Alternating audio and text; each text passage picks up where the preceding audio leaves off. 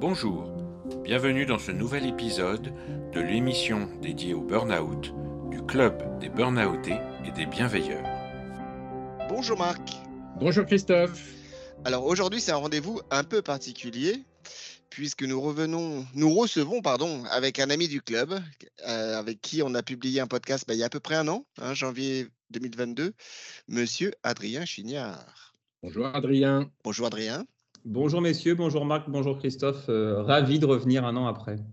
Eh ben, écoute, on est aussi ravis de t'accueillir à nouveau. Alors effectivement, euh, comme l'a précisé Christophe, ça fait un petit peu plus d'un an. Cette période-là, on était en fait sur le point de sortir un petit peu de la lourde période de pandémie que l'on avait connue. C'est un peu le rôle de la première question, c'est de faire un petit peu le bilan de ce qui s'est passé pour toi euh, depuis ce moment-là. Quelle a été ton actualité sur l'année? Alors, l'actualité a été dense. Hein, pour vous donner euh, un indicateur chiffré, euh, l'entreprise que je dirige, Chance et Cohérence, c'est 73% de croissance en 2022. Donc, ça vous donne une idée à peu près euh, de l'intensité de l'activité. donc, moi, à titre très perso, je suis content puisque j'ai intégré mon bras droit et mon bras gauche, dont je suis incroyablement content et satisfait. Donc, pour moi, ça a été une formidable année parce que ça a été une année de collectif et on sait combien les liens sociaux nous protègent contre les situations de détresse psychologique, notamment en situation d'hypercroissance. Mmh. Et euh, pour moi, ils ont été non pas des liens qui m'attachent, mais des liens qui me libèrent. Euh, et franchement, euh, ça a été particulièrement précieux. sur le front des conditions de travail, hein, vous savez, messieurs, moi, je ne suis un garçon que monocompétent, je ne sais parler que de ça. J'ai à la fois les pires et les meilleures nouvelles. Je commence par les pires, ça nous permet de faire, on va dire, euh, suite avec les nouvelles. Euh, on a, et comme le montrent, on va dire, les dernières euh, enquêtes scientifiques sur le sujet, une assez grande dégradation de la santé mentale de nos compatriotes, puis même dans le monde. la, santé la santé mentale des, à la fois des Français et des Français au travail et des pays européens est quand même dans une sacrée dégradation. Ce qui n'est pas étonnant, on enchaîne trois ans de pandémie, on enchaîne une guerre en Ukraine, on enchaîne une incertitude socio-économique, des réformes lourdes Enfin, on peut comprendre que l'incertitude soit génératrice d'anxiété et de tension par rapport à tout ça. Euh, là encore, quelques éléments chiffrés. Nous, on a créé un département spécifique aux situations d'hyperconflit et de harcèlement parce qu'on a multiplié par 5 les interventions sur le sujet, ce qui est vraiment pas anecdotique. Moi, ça fait 16 ans que je fais ce métier. Je n'ai jamais vu, je n'ai jamais vu une telle fréquence. Mais au-delà de la fréquence, la fréquence, c'est que du quanti, d'un point de vue qualitatif le caractère extrêmement toxique et délétère des situations qu'on découvre m'inquiète très sincèrement sur notre capacité à vivre ensemble. Ça, c'est un premier sujet. Alors, j'avais promis, messieurs, de ne pas être le Cassandre hein, et de ne pas jouer celui qui, qui met tout le monde, on va dire, avec le moral dans les chaussettes dès le départ. Euh, la très bonne nouvelle de l'autre côté, c'est que je n'ai jamais vu autant d'entreprises de très grande taille, mais même des ETI, nous solliciter en amont des problèmes pour d'excellentes mauvaises raisons. Qu'est-ce que c'est qu'une excellente mauvaise raison? C'est qu'il y a encore trois ans, vous savez, on avait cette espèce de bullshit RH qui euh, laissait imaginer qu'il fallait faire de la QVT par bienveillance. Mais c'est de la mièvrerie, c'est du glucose, du glucose et du glucose. Et c'est faire de ces sujets des sujets, on va dire, relégués. On se dit, allez, ça amusera les syndicats, puis ça fera rire la DRH. Et on n'en faisait rien.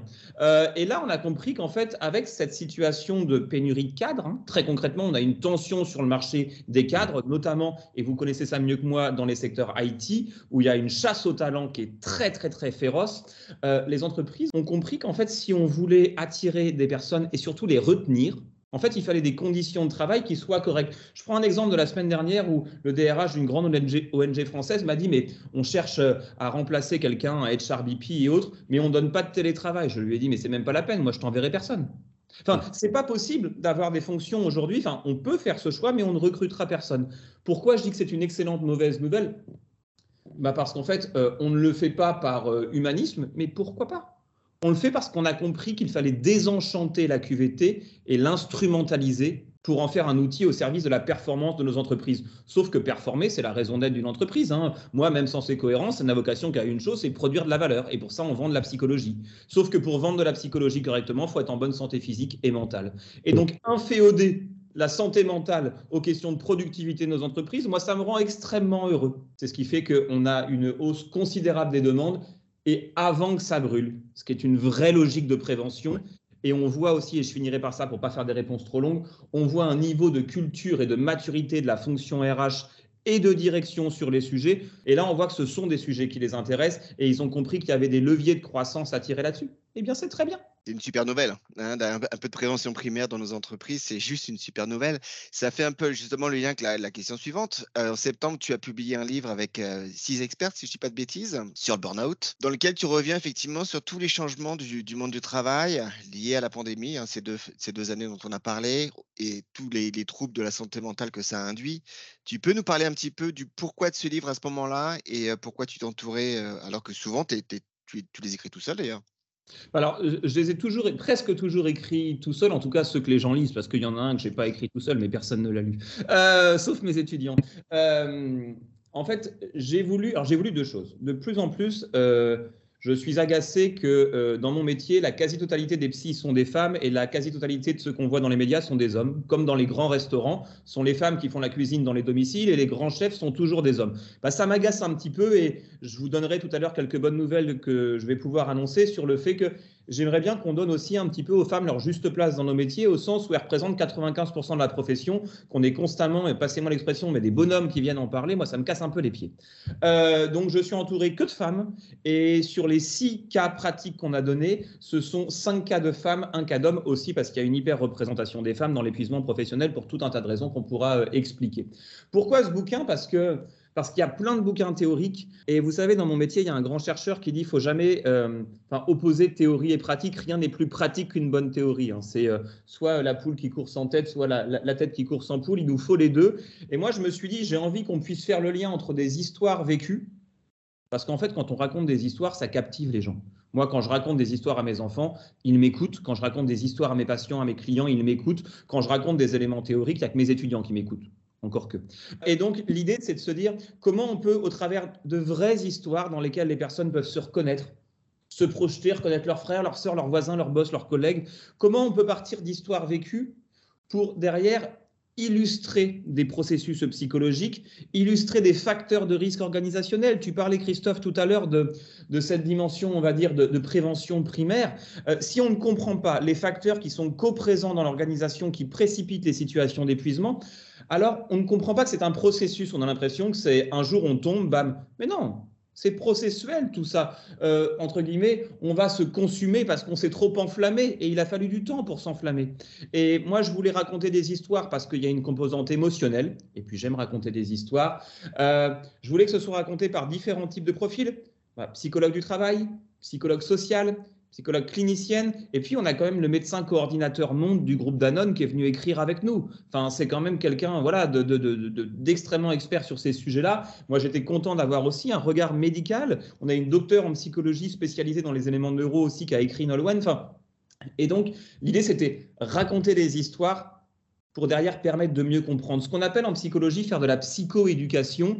Et on sait qu'aujourd'hui, la psychoéducation, c'est-à-dire donner... Euh, aux personnes des éléments de compréhension du monde et de compréhension ce qu'elles ressentent, ça évite deux choses. L'impression d'être tout seul, c'est-à-dire que bah, je suis isolé, je suis tout seul, ça n'arrive qu'à moi. Et derrière cette notion de culpabilité, je suis tombé et je suis tout seul alors que tous les autres ont réussi, ça veut dire que je suis nul. Non, non, non, justement non. On va normaliser ce qui se passe. Ça arrive à beaucoup de personnes. Le processus, avant d'être un processus bouillant, il a été un processus tiède essayons de percevoir la tiédeur avant de nous brûler. C'est quelque chose qui peut nous arriver à tous. Et donc, essayons d'en percevoir l'antichambre avant de devoir traiter celles et ceux qui sont euh, trop brûlés. Ah, c'est très intéressant parce que ça rejoint effectivement euh, ce que l'on retrouve hein, dans les témoignages. On voit bien toutes ces différentes périodes et puis ce processus qui amène euh, jusqu'à se brûler. Et, et, le regard médical dont tu parlais est aussi très, très intéressant. C'est important de comprendre comment les choses fonctionnent et ce qui peut nous amener euh, à, cette limite. Il, y a euh, une littérature scientifique depuis quelques années maintenant, mais qui commence à émerger en France, qui est, euh, qui est tout à fait novatrice sur ce qu'on appelle ces performances under pressure. Performance under pressure, on a regardé ça au départ avec euh, les grands sportifs de la NBA, hein, le, basket aux mhm. États-Unis, où vous savez, euh, euh, les grands vainqueurs de Wimbledon, de Roland Garros et autres, les tennisman de haut niveau, qui, ont ça de commun avec l'autre sujet d'étude que sont les pilotes de chasse, qu'ils vivent des situations d'une pression très intense dans des temps très courts. Vous ne pouvez pas commencer un match de foot et dire attendez là je vais prendre un petit week-end de récup et je vais finir la deuxième mi-temps le week-end prochain. Un pilote de chasse ne peut pas dire bah, écoutez, je suis allé en opération, là, ça a duré 1h20, je vais me prendre deux semaines de vacances parce que j'ai pris euh, waouh, vachement de pression. et on se revoit dans deux semaines. Enfin, ça serait heureux que ça puisse se passer comme ça, mais c'est pas comme ça que le monde est fait.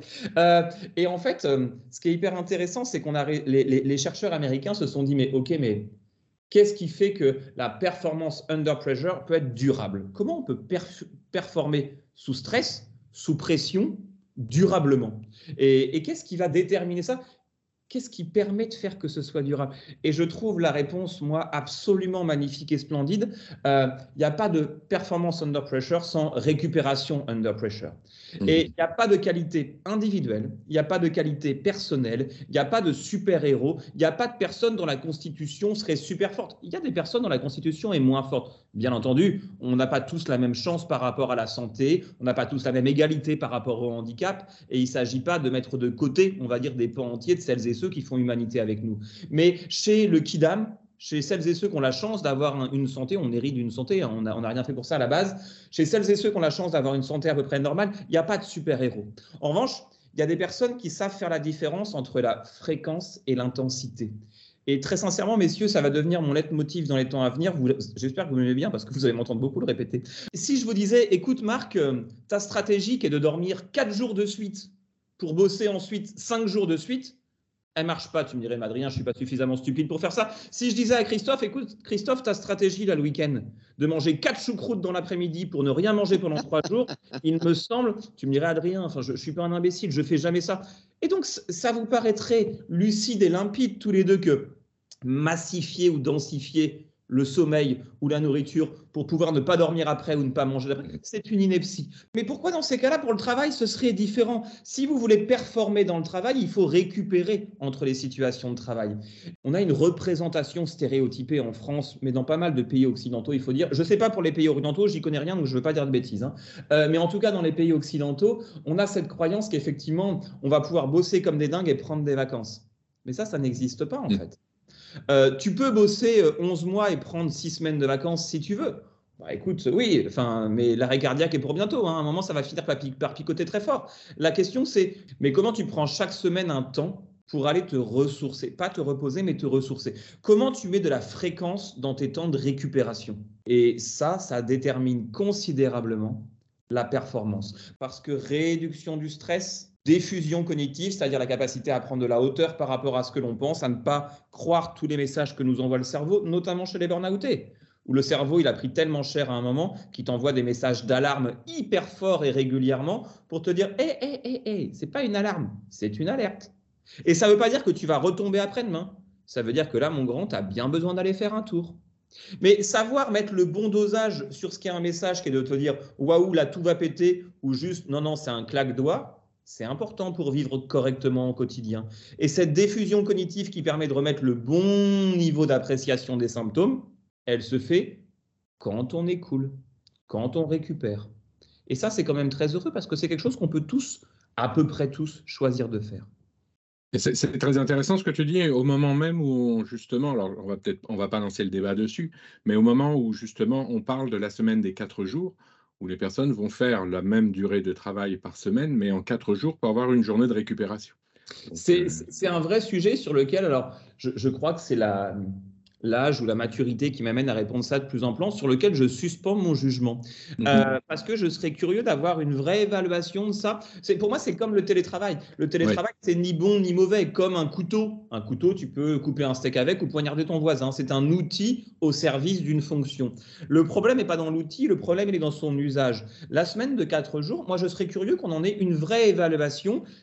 OK, sur le plan de la performance de l'entreprise, qu'est-ce que ça amène? Sur le plan, on va dire, de l'équilibre des vies, de la parentalité, et puis sur le temps de la vie personnelle, de la vie intime, qu'est-ce que ça a comme impact? Et puis bien sûr, sur le plan de la santé physique et mentale. Pourquoi pas penser de nouveaux modèles? Parce que après tout, euh, intensifier des temps de travail, concrètement, c'est déjà un peu ce qu'on fait. Hein. Vous avez vu l'étude qui est sortie hier qui montre qu'en France, avec le télétravail, on bosse en moyenne 62 minutes de plus par jour.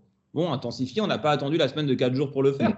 Simplement, si on se dit que bah, cette, intensification, entre guillemets, on la légalise, parce qu'aujourd'hui, il y a beaucoup de ce qu'on appelle du travail gris, du travail qu'on fait en dehors de nos heures de travail qui n'est pas reconnu. Bah, si les Français gagnent, enfin, travaillent véritablement 62 minutes de plus par jour et qu'on peut faire des semaines plus réduites au profit bah, d'un meilleur temps personnel, d'une meilleure récupération, d'un temps parental et d'une santé physique et mentale augmentée ou améliorée. Moi, je ne suis pas contre. Je, dis juste que je veux qu'on me le prouve d'un côté comme de l'autre. Et je veux qu'on ait des vraies études et pas juste des opinions sur le, sur le sujet. C'est pour ça que je pour la mienne.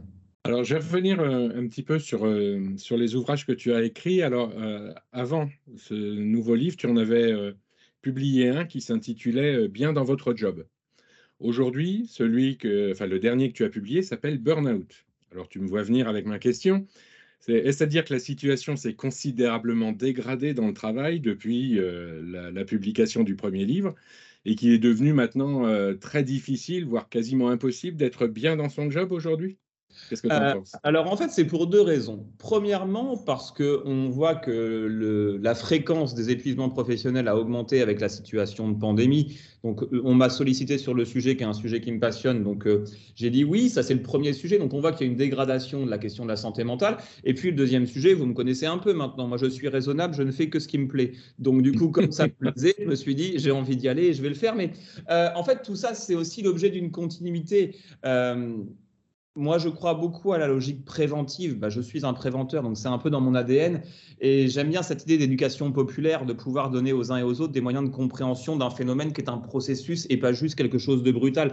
Le, burn-out, il capte l'attention comme l'arbre qui tombe parce qu'il fait un grand bruit. Non, mais d'accord. Mais avant, l'arbre, il n'est pas tombé du jour au lendemain. Il s'est passé quelque chose. Il y a un pourrissement de la racine qu'il faut comprendre au travers du substrat dans lequel l'arbre a poussé. Et le substrat dans lequel le burn-out pousse, ce sont, on va dire, les environnements de travail et moi, c'est ça qui m'intéresse. Et puis, pour ne rien vous cacher, et puis parce que je l'ai appris ce matin, euh, il y aura une suite dans tout ça. Parce que ça y est, mon nouvel éditeur, alors je, laisserai à l'éditeur annoncer qui il est, mais c'est un des plus beaux éditeurs français. Euh, m'a donné l'autorisation de communiquer sur le fait que là, à la Toussaint, euh, il y a le nouveau livre qui sort. Là, c'est un livre pur Adrien, c'est probablement celui de, dont je suis le plus fier. Euh, c'est l'histoire de la petite goutte d'eau qui s'en voulait d'avoir fait déborder le vase.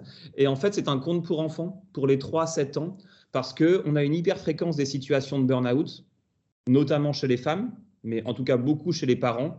Et il n'existe, messieurs, dans le monde entier aujourd'hui, dans le monde entier, dans aucune langue, aucun bouquin, aucun conte pour enfants qui permet d'expliquer euh, pourquoi maman ou papa est à la maison et pas hyper en forme. Euh, et donc moi j'ai écrit ce conte, je l'ai écrit en 15 minutes, un midi en marchant. Euh, je l'ai envoyé à l'éditeur qui m'a appelé en me disant bah c'est bon, on le publie, parce que je me suis rendu compte que que ça fait des dégâts autour, en fait, qu'il y a celui qui souffre, mais il y a toute la famille à côté. Mmh. Euh, alors, il y a celles et ceux qui sont en capacité d'avoir ce que nous on appelle un travail psychique, de comprendre, mais on peut comprendre tout en en ayant marre, parfois en étant inquiet, fatigué, tu ressasses, t'en peux plus, tu rumines, tu veux rien faire, t'es claqué. Enfin, donc il y a tout ça qui se passe autour et qui perturbe l'équilibre du couple. Mais dans un, quand on a la chance d'être en couple, mais s'adresser à un adulte, c'est pas la même chose que s'adresser à un enfant. Euh, et mes précédents bouquins, euh, je souhaite que des enfants ne les lisent jamais, juste parce qu'ils sont super relous pour des enfants. Je me suis dit qu'avoir quelque chose euh, d'illustré, un petit conte qu'on peut lire avec le support d'un adulte. Et d'ailleurs, il ne sera pas dans la littérature enfant. Il sera vendu avec la littérature psy, euh, développement perso et autres, parce que j'ai voulu faire euh, un modèle, alors euh, sans aucune comparaison à l'auteur ni à la qualité du bouquin, parce que je, sais rester à ma place. Mais moi, j'avais été vachement touché par des bouquins comme Le Petit Prince et autres, dans lesquels tu as beaucoup de niveaux de lecture et là, on a fait un compte, ça y est, le texte est validé, il a été validé, euh, qu'à différents niveaux de lecture. Et l'idée, là encore, je pense que vous comprenez la métaphore que je file, c'est que on peut faire de la prévention au travail, de la prévention avec les personnes, de la prévention avec les adultes, et puis et puis la meilleure des préventions, je trouve, c'est si on peut dès le plus jeune âge essayer de nous faire comprendre ces sujets-là. Bah, je ne sais pas, moi je trouve que j'aurais l'impression d'avoir fait un truc euh, un petit peu bien et utile tu nous fais une petite transition. Là, on, parle des enfants. Euh, quel est l'état aujourd'hui en France, par exemple, du taux de burn-out chez les enfants? Alors, ça, c'est euh, une question à laquelle je ne suis pas en capacité à répondre. Moi, je ne travaille que chez l'adulte et l'adulte est en situation de travail. Si je te donne, on va dire, une réponse dont je déplace un petit peu la question, hein, tu sais, c'est les psychologues, ils répondent qu'à ce qu'ils ont envie de répondre.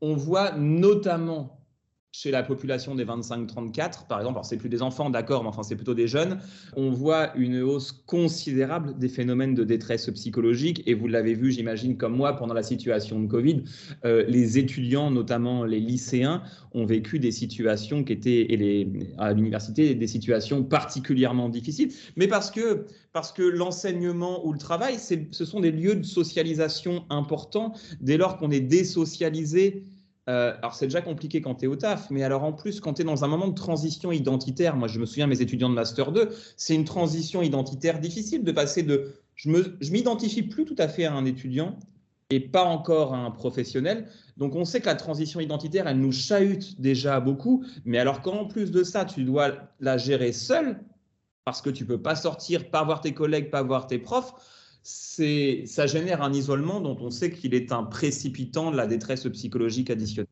En ce moment, on parle évidemment de la réforme des retraites. On entend aussi beaucoup de personnes autour de nous, à la télé, dans les médias, etc., qui euh, disent clairement qu'elles ne, euh, ne, voudront pas travailler quelques mois, voire quelques années en plus dans leur job. Qu'est-ce que tu penses de tout ça? Est-ce que ça ne traduit pas aussi euh, vraiment un mal-être dans son travail et dans la société actuelle? Bah, en fait, ça, traduit, euh, en tout cas là encore, je ne parle que de ce que je connais, euh, ce qui pour moi relève d'un impensé de cette réforme. Euh, et l'impensé de cette réforme, c'est la question des conditions de travail. Premièrement, on a un impensé sur le travail des seniors, parce qu'il n'est pas question de vouloir travailler uniquement, il est question de, pouvoir travailler. Et pouvoir travailler, c'est à la fois avoir un emploi, et on sait aujourd'hui, il suffit de voir les PSE actuels. Hein, celles et ceux qui en font les premiers les frais, c'est ceux qui coûtent le plus cher et donc sont les plus âgés. Donc il s'agit de pouvoir avoir un emploi aussi, ça c'est un vrai sujet. Euh, la question de l'inclusion, mais l'inclusion c'est aussi une question de l'intergénérationnel et c'est un des points de la qualité de vie au travail. Et puis il y a la question des conditions de travail qui sont pas euh, euh, tolérable parce que euh, on a des travaux qui sont des travaux qui nous permettent d'aller bien. Après, on verra sur les nouvelles générations avec les nouvelles technologies de l'information et de la communication quand on aura des études longitudinales, voir quel effet ça aura sur le cerveau durablement. Euh, mais il y a des travaux qui sont extrêmement pénibles, des travaux qui sont particulièrement compliqués. On nous vend souvent les études dans les pays du Nord. Enfin, il faut les lire, les études sur les pays du Nord. Enfin, c'est bien de dire ils font ça et ça, d'accord, mais c'est quoi l'impact sur la santé?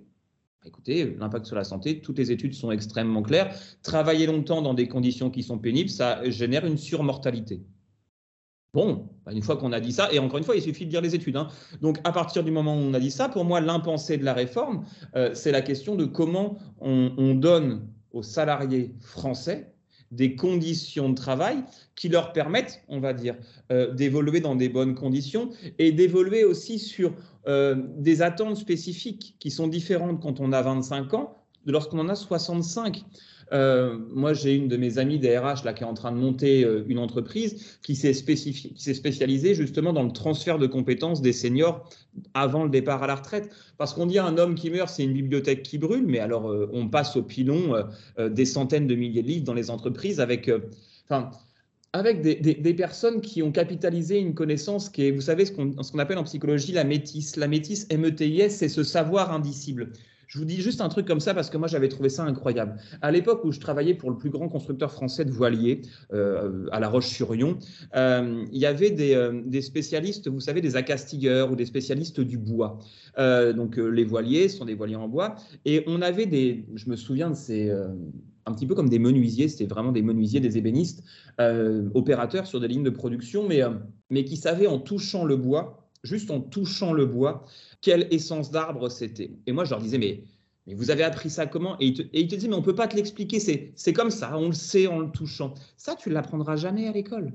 Ça, tu ne l'apprendras jamais dans un bouquin. Ça, il faut l'avoir fait pendant 15-20 ans pour être en capacité à savoir reconnaître la noblesse de l'objet, la noblesse de la matière, juste avec ce toucher. Ce savoir indicible, c'est pas parce qu'il est indicible qu'il est intransmissible.